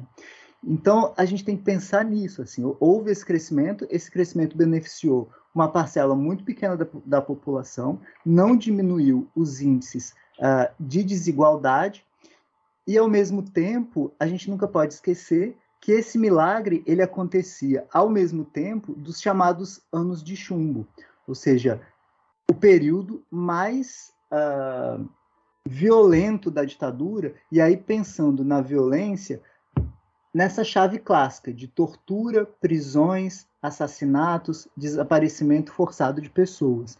Então eram 2 períodos que caminharam ao mesmo tempo. Inclusive, a propaganda que foi feita a propaganda política, né, feita por órgãos governamentais, feita nesse período do chamado milagre econômico, ela era usada, inclusive, para abafar as denúncias que eram feitas, sobretudo no exterior, já que no Brasil se vivia sob censura, as denúncias que eram feitas de violações dos direitos humanos. Então, várias lideranças internacionais, várias lideranças, tanto brasileiras como estrangeiras, aí eu posso citar aí o Dom Helder Câmara, que teve um papel fundamental no exterior, denunciando, no Brasil, claro, mas eu digo no exterior, porque lá ele tinha mais liberdade para falar e aqui ele era, tinha o seu nome censurado em todos os veículos, tanto para criticar como para elogiar. Não se podia falar dele. Mas no exterior ele teve uma projeção muito grande, inclusive ele foi indicado 4 vezes para o Prêmio Nobel da Paz, acabou nunca ganhando, e hoje se sabe que houve interferência do governo brasileiro para que ele não ganhasse o prêmio. Então essas denúncias que eram feitas por brasileiros e estrangeiros no exterior de violações de direitos humanos ocorridas no seu ápice, nos chamados anos de chumbo, governo Médici, eles acabaram, dentro do território nacional, acabava se buscando abafar essas denúncias por meio de propaganda política que exaltava como o Brasil estava crescendo, como estavam sendo realizadas grandes obras, enfim. Mas é como eu disse, é preciso questionar, né? É preciso complexificar. Nada em história dá para a gente pensar como A ou B, ou preto ou branco, de maneira simplificada. Então, isso não quer dizer que não houve o crescimento, mas é preciso problematizar esse momento histórico. Eu acho que tem a questão de que já existia um crescimento anterior, né, Rafinha? Tem que estar com todos os números na cabeça, já estava assim, um ciclo de crescimento antes do golpe, né? E há um crescimento geral também, se a gente pensar nas políticas keynesianas, mundial nesse período, né? Então também... um pouco tirar essa coisa da excepcionalidade, né, desse período. É que, bem como o Paulo apresentou, Dani, eu acho que esse é um aspecto central dessa discussão, que é a exploração da era de ouro do capitalismo. E o que acontece é que quando o estado do bem-estar social dá certo pra caralho na Europa, encarece a mão de obra, e aí você precisa de um país em desenvolvimento com mão de obra barata, suficiente para explorar. Então a chegada das multinacionais aqui, ela acontece, mas ela acontece para gerar desigualdade. É, e aí, isso talvez, eu estou adiantando o último bloco, eu tenho uma teoria aqui, que boa parte da classe média cria essa noção do milagre econômico como algo estritamente positivo e sem consequências, porque esse é outro ponto que eu quero tratar, que é das consequências que teve esse milagre, há um preço a se pagar por isso, muito atrelado às chegadas multinacionais, porque como a gente não tem mão de obra especializada nesse momento, e ela vem para explorar mão de obra barata, você cria a possibilidade de uma ascensão social para uma pequena, estreita camada da sociedade muito grande. Então, é aqui onde se validam as histórias dos nossos tios, avós, da festa de família, do eu era office boy da empresa e virei presidente. Porque você não tem o profissional capacitado com formação acadêmica para ser presidente dessa multinacional. O que você tem é o profissional leal à empresa. Então, existe essa possibilidade na década de 70 que ela é completamente inexistente, ela é completamente fora da nossa realidade. Hoje você vai tirar 85 diplomas para ser mais um desempregado. Naquela época você tem essa opção. Então, você cria esses espaços, essas clareiras de ascensão econômica, só que você também está criando grandes clareiras de desigualdade social, né? Justamente por meio dessa exploração da mão de obra. A outra coisa que eu acho importante a gente falar acerca do milagre são sobre essas consequências. Então, a dívida externa do Brasil, ela não está sendo paga. Os prazos estão prorrogados. Se eu pegar dinheiro emprestado no banco e não pagar, eu também cresço economicamente, né? Então, esse milagre também tem que ser ponderado dessa forma. Então, a gente tem que lembrar que na década de 80, e aí eu não tenho competência para atribuir isso única e exclusivamente às crises do petróleo, mas o índice geral de preços no Brasil sai de 15% em 73 para 110% em 1980. Então, ainda que fosse um milagre, ele tem esse problema. E por final, só para eu encerrar minha fala e passar para o Paulo aqui, que eu estou vendo que ele está querendo falar, minha última coisa é, e eu ensino todo mundo isso, que se milagre não tiver entre aspas, eu não posso explicar. né? Que se não tiver, entre aspas, a palavra milagre, a única explicação possível é eis o mistério da fé. Mas a gente consegue explicar. Então a gente também tem que tomar esse cuidado para não achar que ela é milagroso nesse sentido mágico, nesse sentido metafísico. A gente sabe por que cresceu. E é justamente por saber por que cresceu, e cresceu, ninguém está falando que não cresceu, nesse recorte de tempo entre 69 e 73, que a gente sabe o preço que isso teve, seja da dívida externa, seja da desigualdade, seja da exploração da mão de obra, seja da chegada de multinacionais, seja a abertura do capital estrangeiro, né? Seja em todos esses aspectos. Então, a gente sabe exatamente de onde veio esse crescimento. Ele não é milagroso, ele é impressionante, mas ele não é milagroso.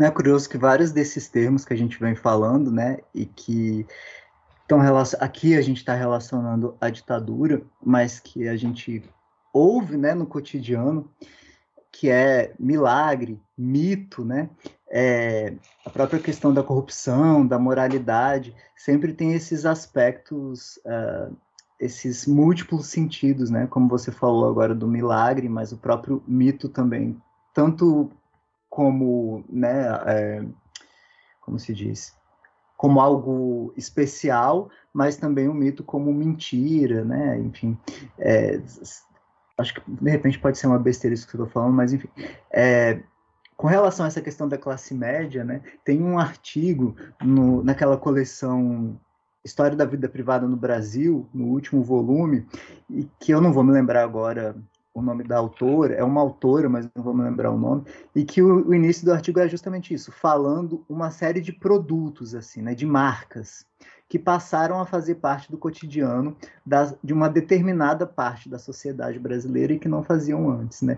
Então, eu acho que tem tudo a ver com isso que você falou, Rafael, de não dá para descolar o Brasil do mundo, né, de pensar o capitalismo como um sistema, né, mundial. Então, não é como se costuma brincar, não é uma jabuticaba brasileira, não dá para descolar. Mas a própria questão da indústria cultural, né, a televisão, enfim, tudo, é todo um cotidiano que muda de uma maneira relativamente veloz, mas para um grupo restrito da sociedade, né? Então, é muito comum a gente ouvir relatos das pessoas que foi a primeira vez que famílias tiveram uma geladeira, uma TV, um fogão, enfim, o primeiro carro, né? Uma determinada camada da sociedade, né?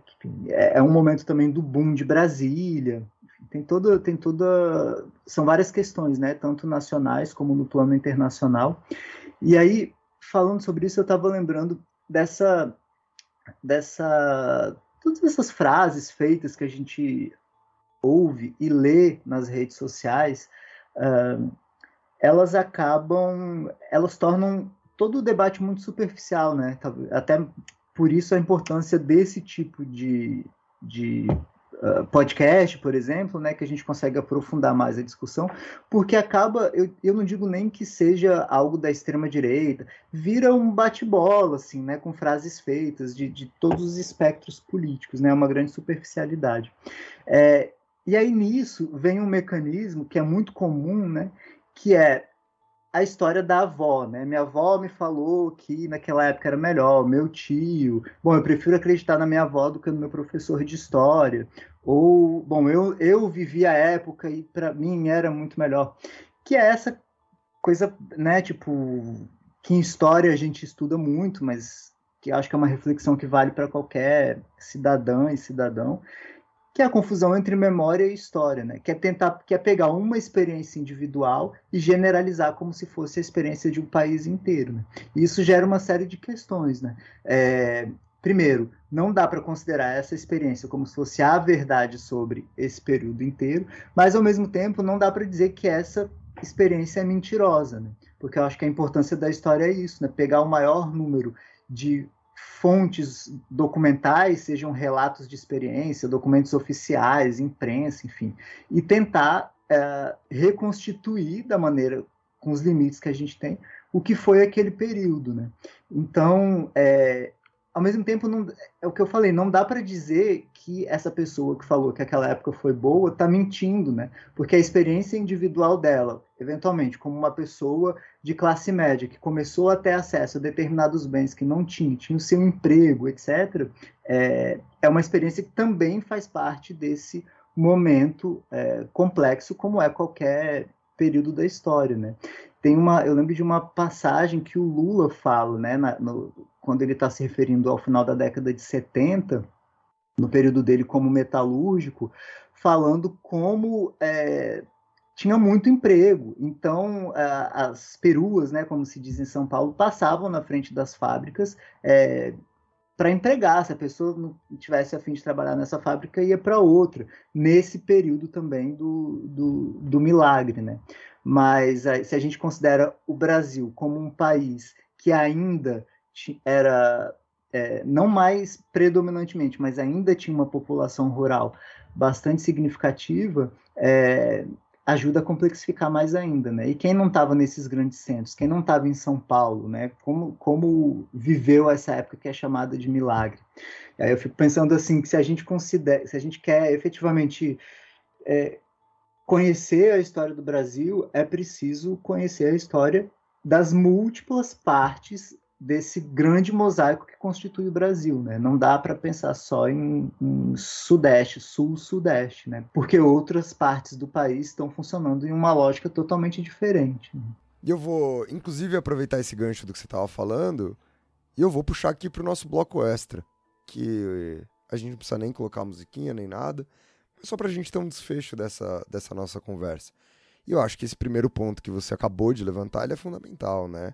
Que é esse erro das experiências individuais totalizantes. Né? Então, essa, sem sombra de dúvidas, é uma perspectiva muito grande. Eu pergunto para minha mãe, né? Minha mãe nasceu em 62. Desculpa, mãe, falar em quando você nasceu. Mas, por exemplo, assim, minha mãe, da experiência que ela tinha de uma mulher de classe média em São Paulo, era o problema do skate. Minha mãe andava de skate aqui em São Paulo e ela conta que toda vez que a polícia passava, eles tinham que jogar os skates na casa de alguém, porque se a polícia pegasse eles com os skates... Aí um dia eu perguntei o que acontecia. Aí minha mãe falou, eles levavam o skate até a delegacia e sua avó tinha que buscar. Ou seja, não era uma punição tão grande assim. Não era, ainda que fosse visto como algo fora dos bons costumes, fora da moral, ela não estava sujeita a uma punição, como a gente sabe, né, que foram tantas durante a ditadura. Então, se eu pego a experiência da minha família, ela de fato é problemática. Mas isso tem uma questão metodológica, que a gente já abordou aqui várias vezes no História Pirata, né? Inclusive abordamos num episódio recente, e eu não quero gastar os ouvintes que escutam todos os programas, mas a gente vai voltar nela, eu juro que rápido, né? Mas que a minha experiência individual, eu vou dar um exemplo aqui, do Brasil dos últimos 10 anos, é de enriquecimento. Né? Então, se eu pegar a minha realidade financeira entre 2012 e 2022, eu melhorei horrores. Porque em 2012, foi quando eu entrei no trabalho que eu tenho até hoje, eu dava 2 aulas, e a minha hora-aula era exatamente 1/3 do que ela é hoje. Então, hoje eu dou 36 porque eu quero, porque eu já dei 54, então eu dou... Estou tentando fazer uma conta de cabeça aqui, 27 vezes aulas a mais, ganhando 3 vezes a mais. Então, vocês podem imaginar o quanto o meu salário aumentou nos últimos 10 anos. Mas seria desonesto da minha parte dizer que a realidade do Brasil nos últimos 10 anos foi equivalente à minha. Né? O Dani tem um exemplo para explicar isso de questão metodológica, que é o exemplo que ele sempre dá da peste negra. Se você voltar no tempo até a Europa... Eu dei 2 vezes na vida esse exemplo, você fala sempre. Falei 2 vezes. É que 2 vezes gravado, para as pessoas é sempre, porque elas podem escutar várias vezes. Voltar para a Europa na época da peste negra, você pode correr o risco de cair bem num lugar onde a peste não chegou. E aí você vai falar que não teve peste negra, né? Você vai falar, meu professor de história, um maconheiro, filha da puta, comunista, desgraçado, mentiu para mim, e assim por diante, né? Então esse é um problema de metodologia, né, Dani? Não, perfeito, não, é isso aí. É aquela coisa, né? Pô, você fala assim, minha vida tá boa hoje, mas você sabe perfeitamente que mesmo que se a sua vida estiver relativamente bem, isso não significa que o mundo tá bom, que em todas as partes do mundo tá bom. Pra gente isso hoje é óbvio, né? E claro, tem também o elemento de nostalgia, né? A gente sempre... É natural que a gente sinta uma nostalgia da nossa infância, da nossa adolescência, da nossa, enfim, de tempos passados, ainda mais quando a gente está envelhecendo, perdendo o cabelo, e essa experiência aí que as pessoas costumam ter. Essas pessoas... E aí é natural que você tenda, né, a pensar o seu período mais jovem como período áureo, e aí se projeta isso para o social, para o político, enfim. Esse tema da nostalgia, né, Paulo, é um tema bastante discutido aí na historiografia, né, hoje em dia.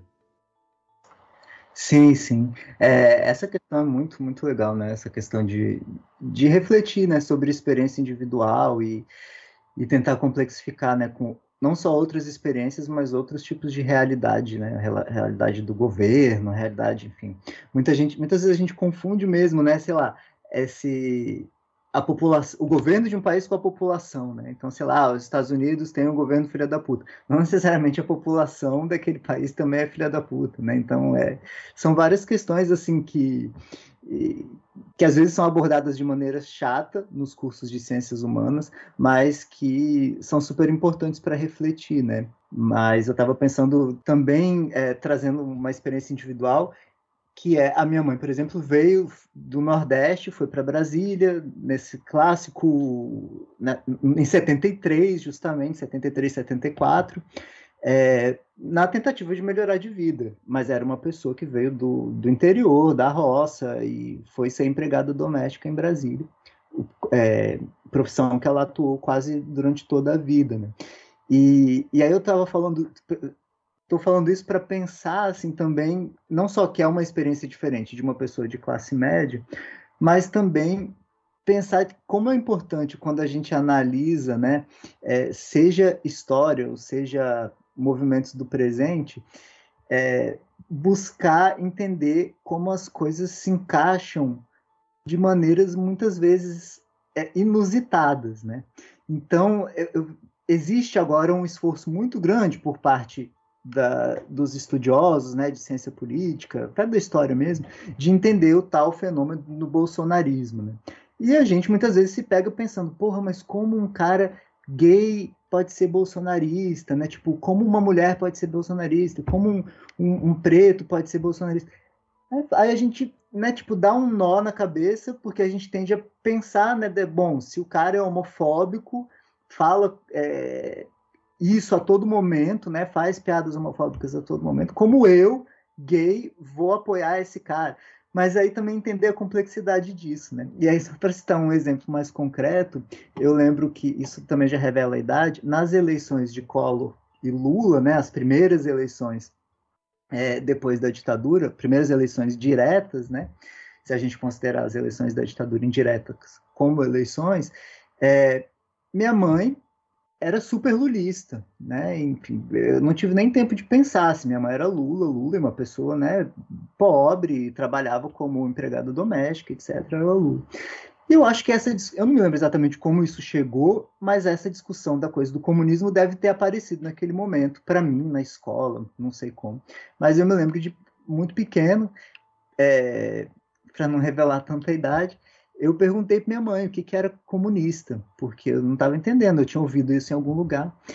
E, ao mesmo tempo, minha mãe, que era lulista, que certamente apoiava, amava o Lula, se identificava com aquela figura, respondeu para mim que comunista era aquela pessoa que ia na sua casa, pegar suas coisas, você teria que dividir a sua casa, né, as coisas que você tinha, tal. E eu fiquei morrendo de medo dos comunistas, deles chegarem lá em casa e pegarem meus brinquedos, ou eu ter que viver com pessoas estranhas dentro de casa, sabe? Então, ao mesmo tempo que ela era super apoiadora de um cara que era encaixado na categoria de comunista, ou barbudo, né, tipo, perseguido pela ditadura, enfim, todos os clichês, né, que já houve com relação ao Lula dessa época, se encaixa com uma pessoa que responde o que é comunismo, o que são os comunistas dessa maneira, assim, né? Então, é sempre muito complexo e também interessante ficar vendo como essas coisas se encaixam de maneira que às vezes não obedece a uma lógica. E é legal também, né, a gente entender, e eu tenho pensado muito nisso esse ano, que às vezes a gente busca, e seja um problema histórico, não sei, um sentido para esses posicionamentos, ou uma coerência para esses posicionamentos. E a gente tinha que entender esses posicionamentos como posicionamentos dados, independentemente deles fazerem sentido ou não, né? Sei lá, eu pensei em várias dessas coisas durante esse ano dando aula, mas na revolta dos cabanos, que não é a cabanagem, né? No começo da regência, tem indígena e escravizado lutando pela volta de Dom Pedro I. E acontece. Porra, cara, e a gente vai fazer um malabarismo pra explicar essa porra e vai continuar tendo acontecido independentemente da gente ser capaz de explicar ou não. Há duas semanas atrás, um mano tatuou metade da cara do Bolsonaro, metade da cara do Lula no braço.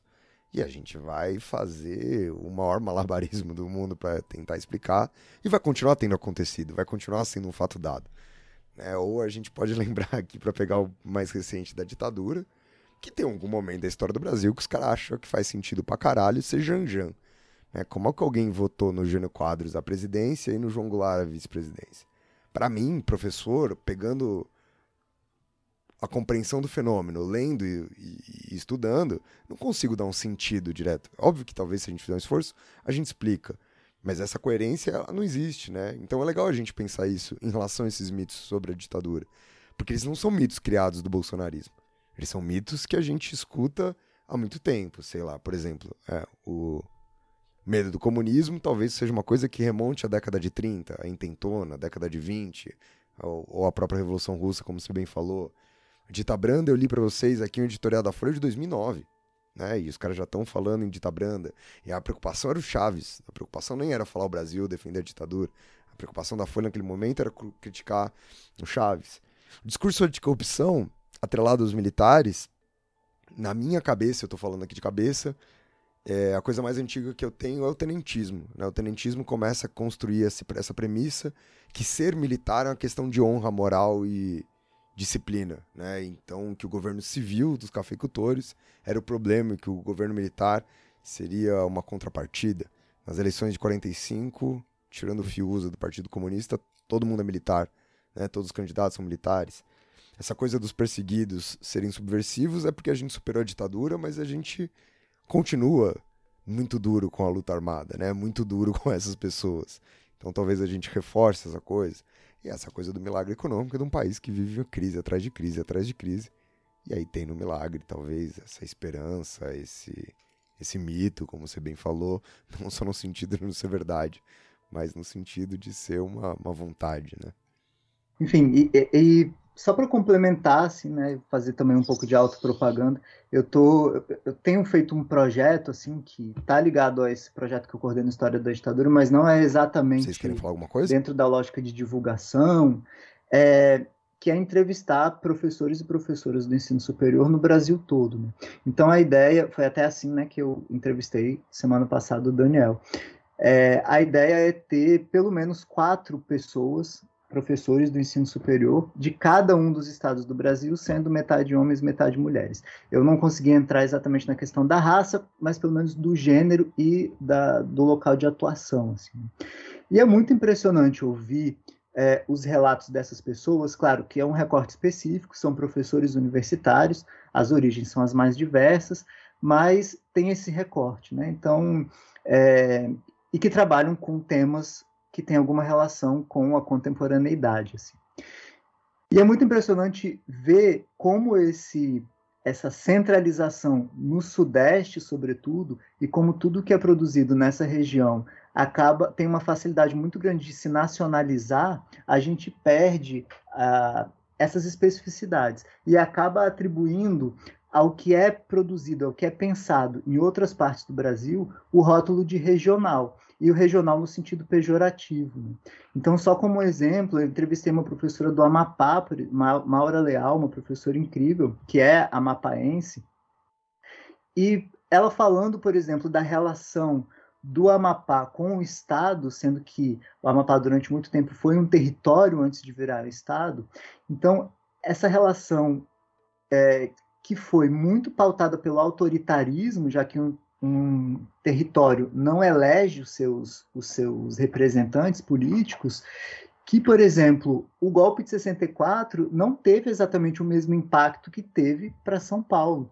Não tem essa questão no imaginário assim, desse lugar da luta armada, como normalmente a gente, para uma pessoa na rua, normalmente você vai perguntar, a pessoa vai ver essa imagem da luta armada, até porque as fotografias que circulam são muito nesse sentido, né, de perseguição, polícia contra os militantes, essa coisa toda. Então, a gente pensar como essa complexidade de país, ela também se reflete na história e ela é preciso ser pensada de maneira conjunta, né? Não dá apenas para continuar nessa chave de nacionalizar o que é produzido, sei lá, no Rio e São Paulo, para usar o clichê mais clássico, para todo o país, né? Porque, enfim, uma história efetivamente do Brasil precisa considerar o Brasil como um todo e não achar que o Amapá ou o Acre ou Rondônia é um reflexo do que aconteceu no Rio ou em São Paulo.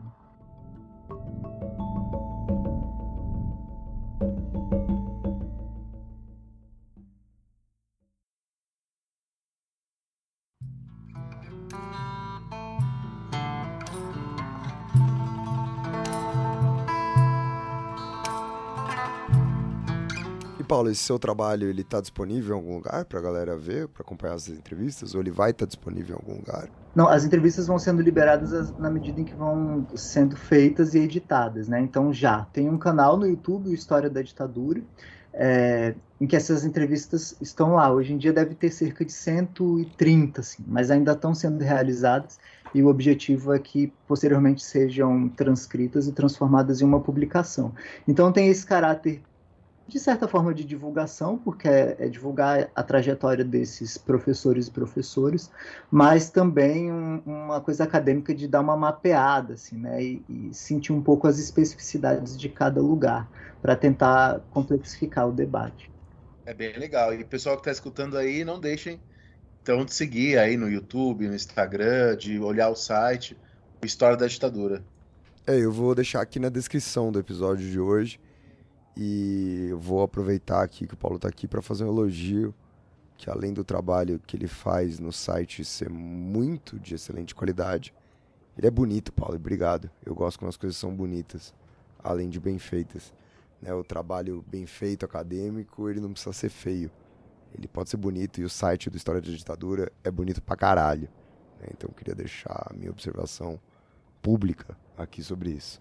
Paulo, muito... E aí o site lá o site da História UNB que eu editei também é super bonito. Super. Maravilhoso, né? Incrível. Vou pedir pra você fazer o site do História Pirata, inclusive. Vou fazer, vai ficar lindo. Vai. Igual os posts que você faz no nosso... eu desafio. Vou fazer o seguinte, então. Paulo, muito obrigado pela sua participação aqui no nosso programa de hoje. Você será muito bem-vindo se um dia quiser voltar. E eu desafio vocês a entrarem no Instagram do História Pirata e encontrarem qual posts o Dani que fez. É a minoria. Aí você olha a um padrão, aos bem feitos, fui eu que fiz, e aos do Dani. E aí você comenta nos do Dani, chorumela, mela. E aí a gente vai saber que você escutou até o final e você identificou as incríveis obras de arte que o Dani fez lá no nosso Instagram. É isso. Muito obrigado por quem escutou a gente até aqui e até o próximo programa. Falou, pirataria! Falou, gente. Obrigado. Foi muito bom, muito boa a conversa. Enfim, estou à disposição sempre que quiserem conversar. Estou por aí. Valeu, muito obrigado. É nóis.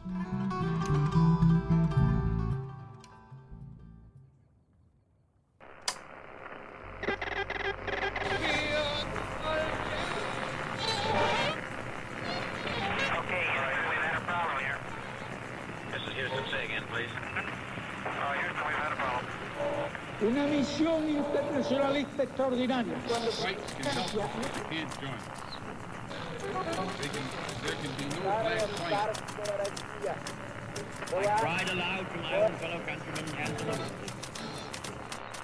Sua rádio da história.